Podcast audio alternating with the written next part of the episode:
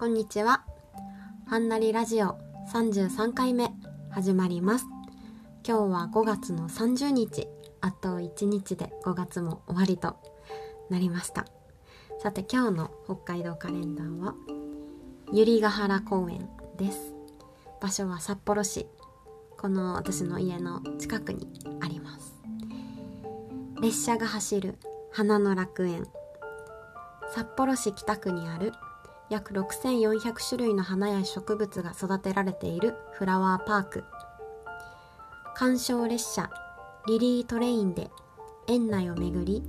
季節の花々をゆったり楽しむことができる。どうなんでしょう、今緊急事態宣言出てますから、ゆったり楽しめるんですかね。後でホームページ見てみます。では始めましょう。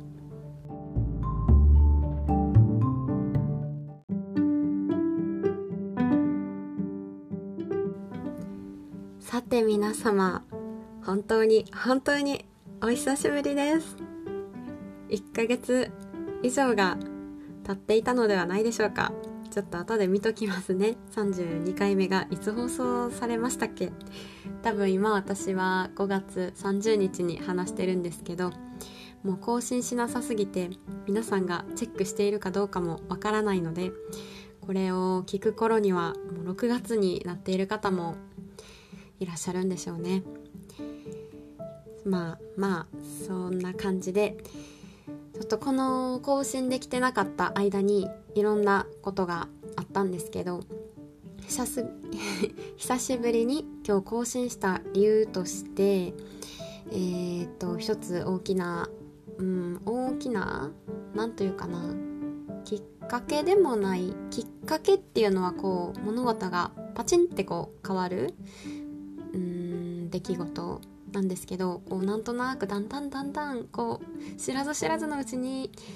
こう状態が変わっていったかなっていうお話なんですけど、なんか最近北海道に緊急事態宣言が出たんですよね。いつだったかな、5月のゴールデンウィーク終わってから出ました。そして私はそれまでは学校に毎日行っていて、病院に行っていて、実習に行っていて、先生たちとお話をしたり、先輩方の先生、若い先生たちとも、お話をしたり、同じ実習班の子たちと一緒にレポートを書いたり、患者さんとお話をしたり、とっても人と話す機会が多かったんですよね。それは自分が、仲良くしている、仲良くしていないっていう言い方はおかしいか、知らない人とか関係なく、だけど実習がなくなってしまい、宣言が出たせいでね、学校には行って勉強してるんですけど、毎日ほんの数人会う程度で、そして、お話できる時間も限られていて、あとはひたすら黙って勉強をしているんですよ。それでそんな状況は今誰しもがこの日本中で世界中で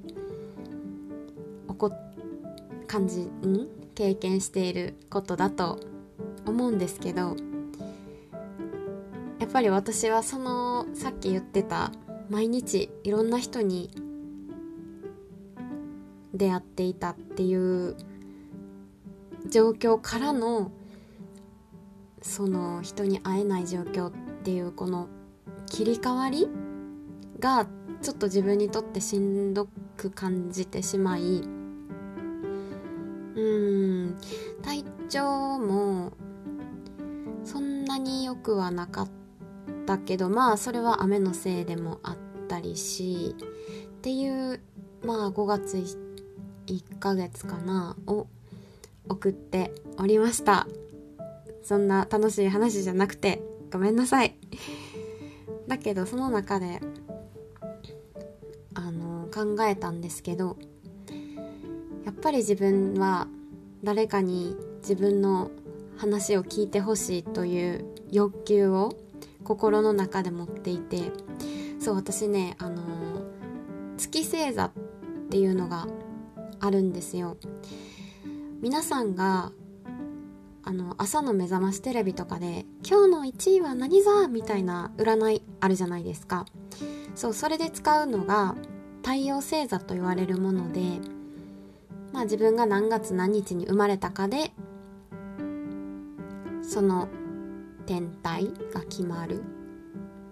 という、まあ普通の星座何って聞かれた時に答えるやつです。あれが太陽星座で、その太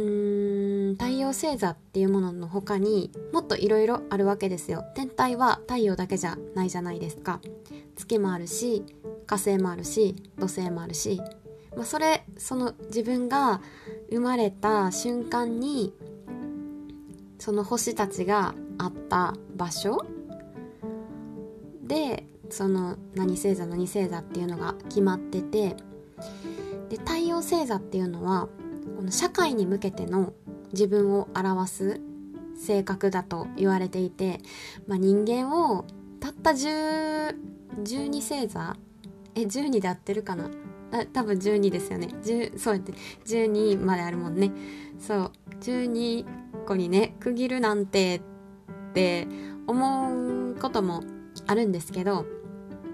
まあでもね、信じる信じないとかの問題でもない、問題でもあるけど問題でもないみたいな、なんか曖昧でごめんなさいなんですけど、まあいいや、それは置いといて、で月星座っていうものがあって、そうさっき言ってたみたいに太陽星座は自分から他人へ社会へ見せる自分がこう表されるんですよね。で逆に月星座っていうのはこの自分の中での自分というか本当の自分、本当はこうでありたい、人には見せないけどみたいな性質があるらしいんですよね。で私は太陽星座が魚座、魚座はお魚さんの星座なんで、自由だったり優しさとか、まあいいことを 言ってくれますよね嬉しいなってそうなるんですけど、月星座がね、私獅子座なんですよ。で獅子座っていうのは太陽が獅子座だったらどういう性質かっていうのはちょっとごめんなさい、調べてないんですけど、月星座が獅子座の人っていうのはすっごい注目を浴びたい、性質だったり、こう見て一緒か、そう注目してほしい、自分の話を聞いてほしいみたいな性質があるそうなんですよね。でそれを聞いてから一種のね思い込みかもしれないんですけど、確かに自分にそういう性質があるなってっていうのは認識し始めてて、でこの5月の不調だったので、私やっぱり誰かに話を聞いてほしいんだって別にね話すことないんですよ。毎日だって勉強してるだけですもん。そんな面白いネタもなんもないだけどなんか話したい、そして何かに誰か聞いてほしいで、そうそれに対してこう自分を見てくれてるんだなっていうね、かまってちゃんなんですかね。そんなことないと思うから別にっていうことがっていうことがあったんじゃなくてっていう考えに至ったので、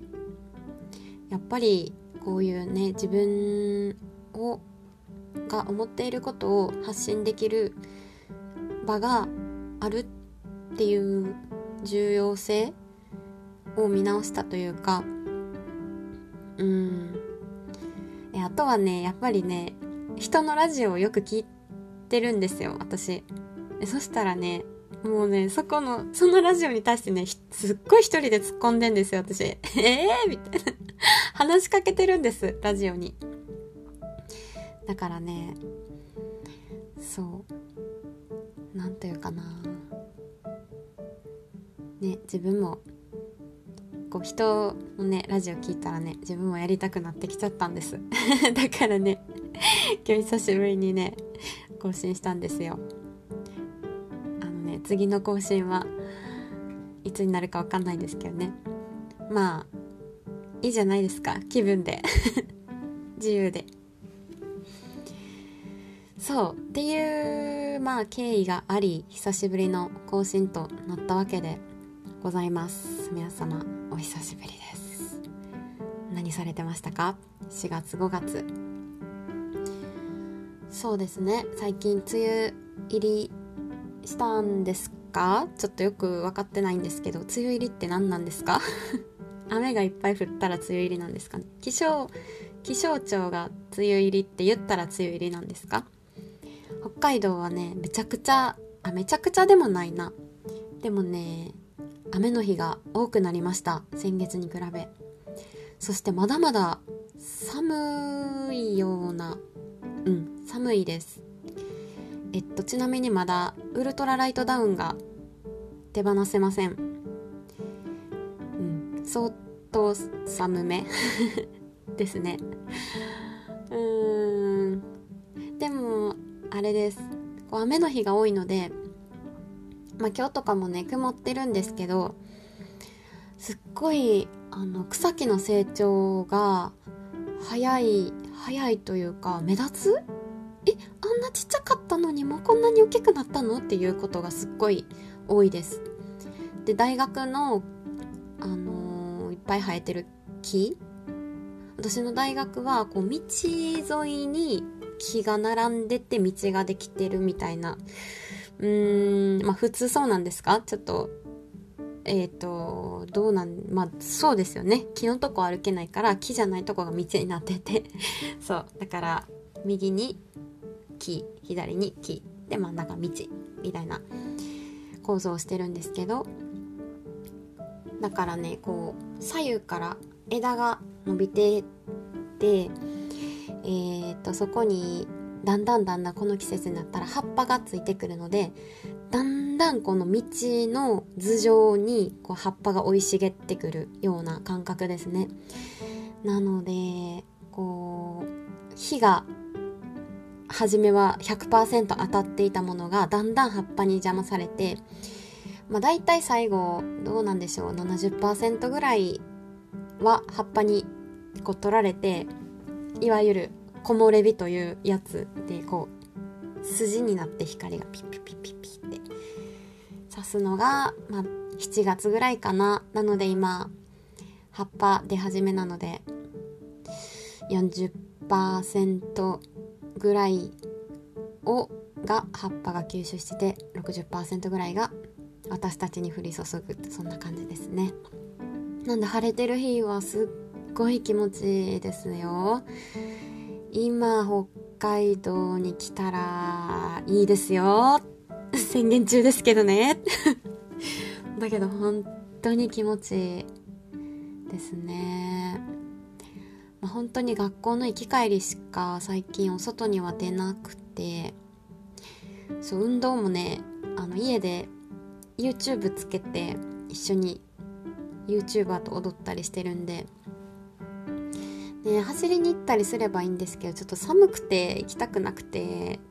っていう言い訳をしてなかなか行けなくてで何でしたっけ？そうだけどね、晴れてる日は本当に気持ちいいし、今おすすめおすすめです。で、私が住んでる札幌市以外にももう今雪が溶けてきて、だいぶね、葉っぱがぐんぐん成長してきて、どこもかしこも春を迎えております。先週はですね、私ニセコに行ってきたんですけど、ニセコっていう札幌から言ったら左にある西側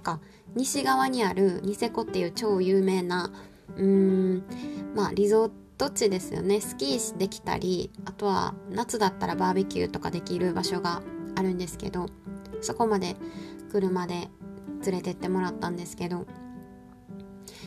そこもすっごいね、もう葉っぱぐんぐん出てきてて春を感じました。そしてね、芝桜っていう地面に生える桜じゃないんじゃないかな、何なんやろ、ちょっとごめんなさい、収録中ですが調べてみたいと思います。芝桜っていうね、めっちゃピンクの花があって、で集団で咲くんですよ。芝桜名所、あ、全然北海道以外もある。埼玉、千葉、群馬、山梨の方々、芝桜名所らしいですよ。あ、そしてね、この北海道の芝桜名所、ちょっとみんな一回知らない方、芝桜北海道で画像検索してください。本当に行きたくなりますから。なんかね、もうザお花畑みたいな、めっちゃピンクなんですよ。ピンクピンクピンク。そしてね、丘がこう全面にピンクっていう、やっぱ女の子テンション、いやこれ男の子でもテンション上がると思うけど、とりあえずね、桜満開だったら誰しもがテンション上がるじゃないですか。そんな感じです。はい、芝桜がむっちゃ綺麗で、でニセコはね、あんまりこうわーって大きい芝桜はないんですけど、ちっちゃいのがねちょいちょいあって、こう誰かのお家のお庭にピピピピピって生えてたり、でもそれだけでもねすっごい綺麗なんですよ。そうね、もう春を感じました。でちなみにね、ニセコに何をしに行ったかというと、ニセコの青豆農園っていう農家さんがいらっしゃるんですけど、そこの農家さんがすっごい面白くて、私ね、たまたま、本当にたまたま、別に誰の知り合いでもなかったんですけど、 Facebook でその青豆農園の農家さんが家庭菜園プロジェクトっていうのを毎年やってはって、でそれの第1回目が先週5月の23日にあって、でそのイベントページが Facebook のおすすめに出てきたんですよね。AI がね、私がよく見てるページとかを多分察知して、あ、このイベント行きたいんじゃないあなたみたいな感じで出してきたわけですよ。で呼んで、そのイベントの案内をね、めっちゃ行きたいってなって、で友達を誘って、その Facebook にメッセージを送って参加させてもらうことになったんですけど、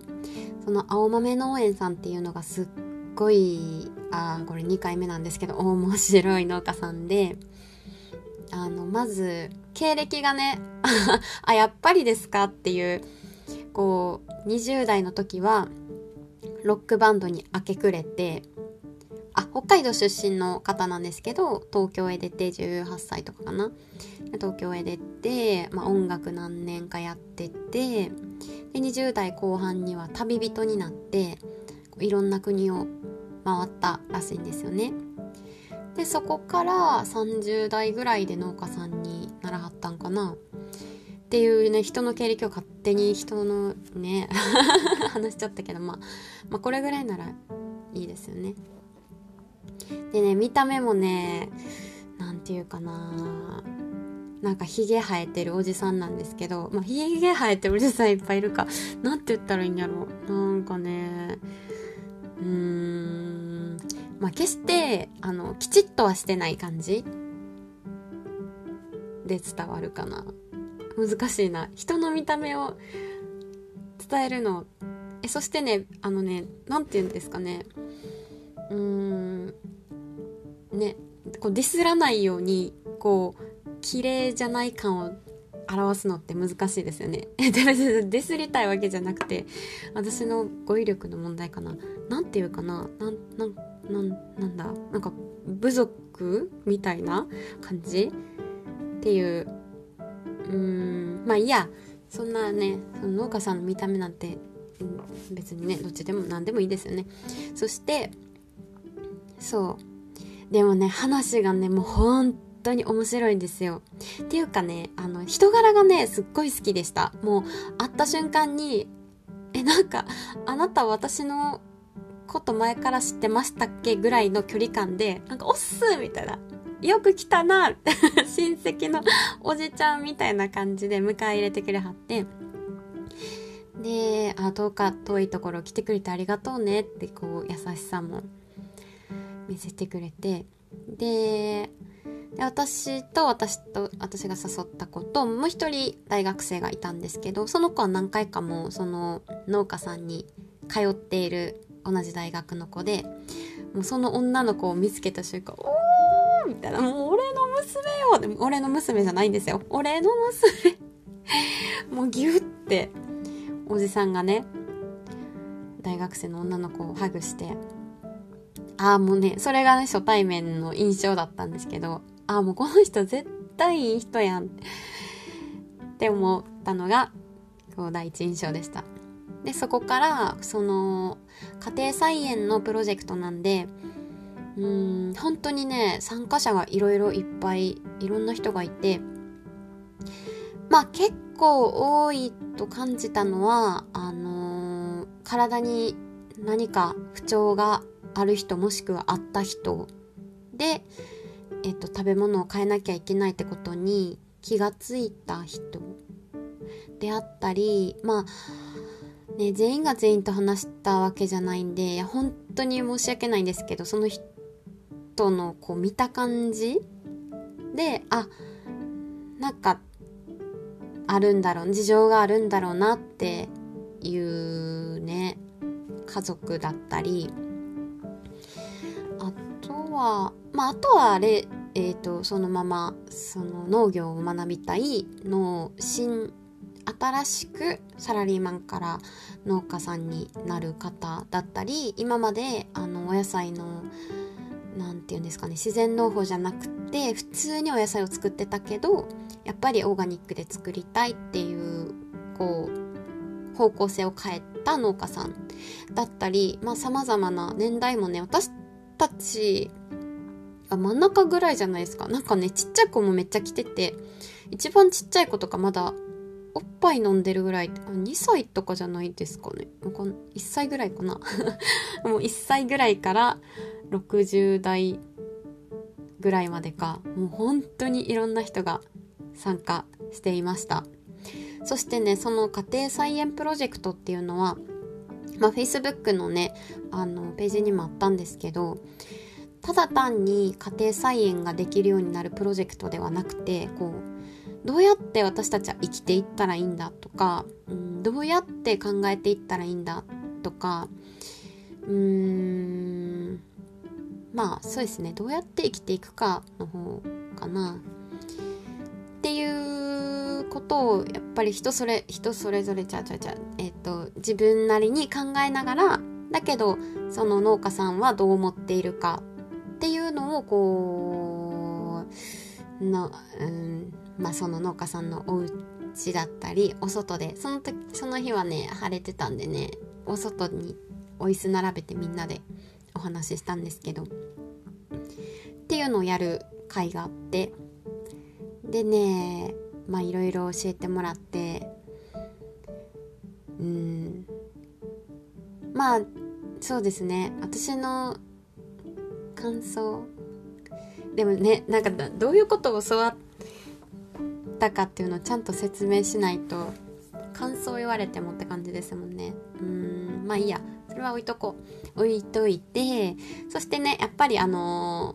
菜園プロジェクトなんで、家庭菜園のやり方もちゃんと教えてもらいました。そして今回も去年もねやったんですよ、家庭菜園。そして美味しいトマトが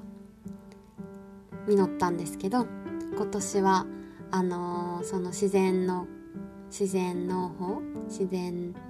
栽培かなで、その農家さんがゲットしたというか採取した種をまいて苗までもう育ててくださってたので、それを、お金を払っていただいて持って帰ってきて、で本当はね満月の日に植えたらいいよって言われたんですけどね、ちょっと満月の日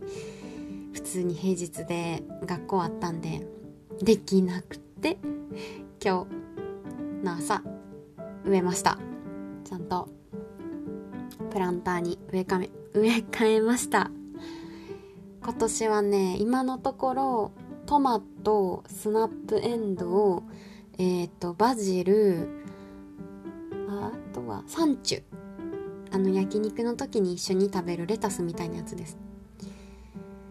でね、サンチュいいですよね。サンチュだってもうね食べれんですよ。なんかもう葉っぱ出ててピッて多分取ったら食べれるんですけど、私もちょっと置いといて大きくなってから食べようっていう感じです。はい、楽しみです。いつでもサラダがベランダにある、そんな4種類じゃちょっと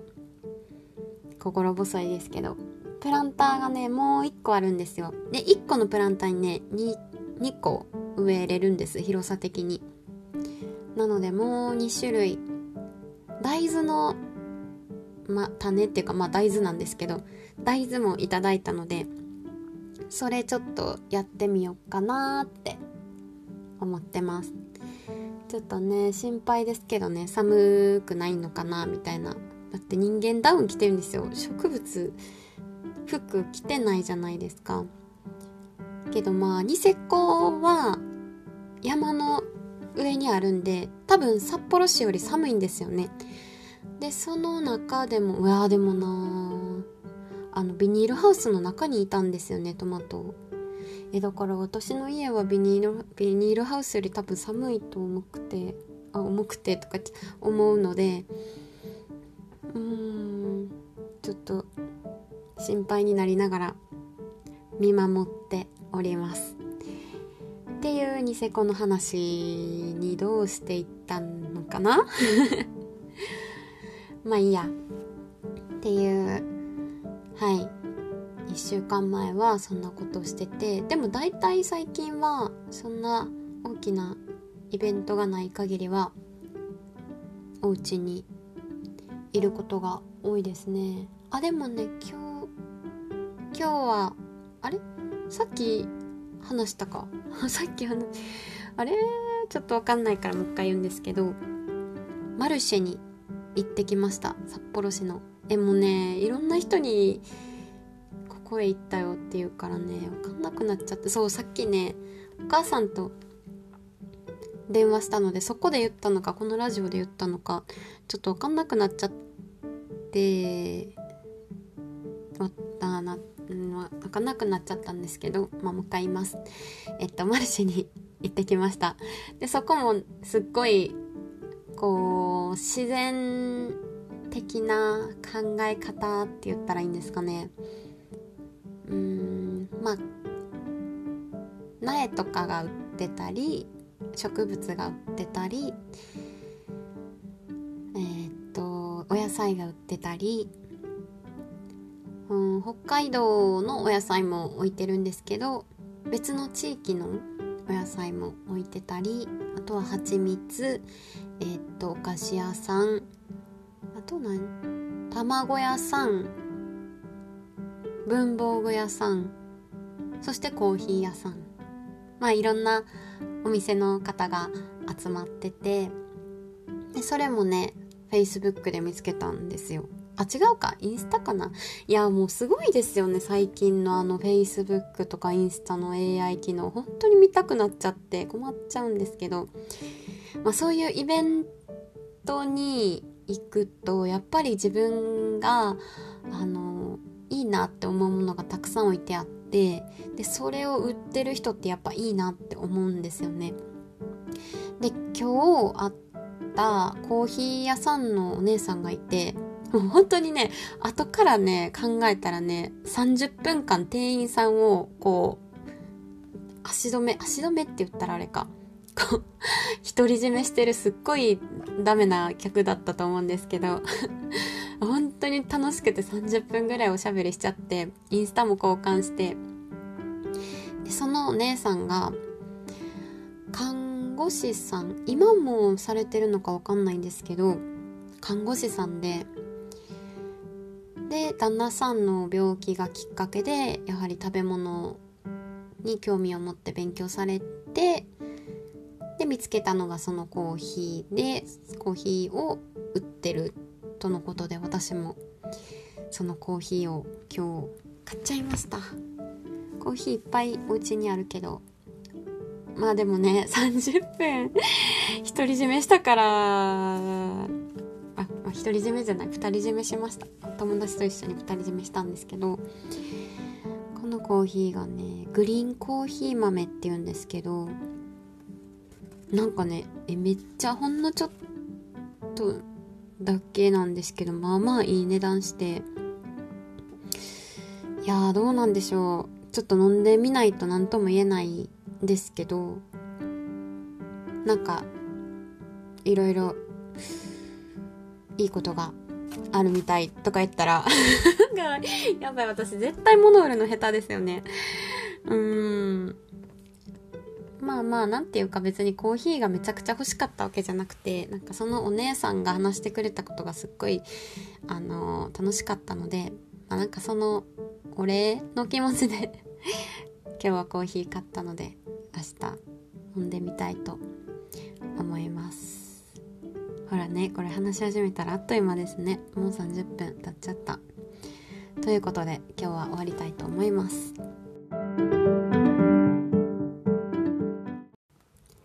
さて、久しぶりのおしゃべりでしたが、いかがだったでしょうか。まあ、今日テーマもなくて、ただ単に私が30分雑談をしてしまったんですが、まあこういう時もありますよ。はい。そしてね、次いつ更新するかもわからない、そんな状況でありますので、一つ皆様にお知らせを。3月、4月、5月で、私別のポッドキャストで、一人ではなくて、二人で1週間に1回おしゃべりをしていて、もう終わっちゃったんですよ、5月で。終わったんかーい、今かーいって感じですけど、もし、お時間がとってもとってもある方は、そちらも聞いていただけたら、私の2人しゃべりが聞けますし、他のメンバーのね、曜日ごとで担当してたんですけど、私は水曜日担当で、で、月曜日、火曜日、木曜日、金曜日には別のメンバーがいるんですけど、もうその人たちのお話もすっごいいいので、よければぜひそちらも聞いてみてください。リンクを貼っておきます。さあ皆様、明日から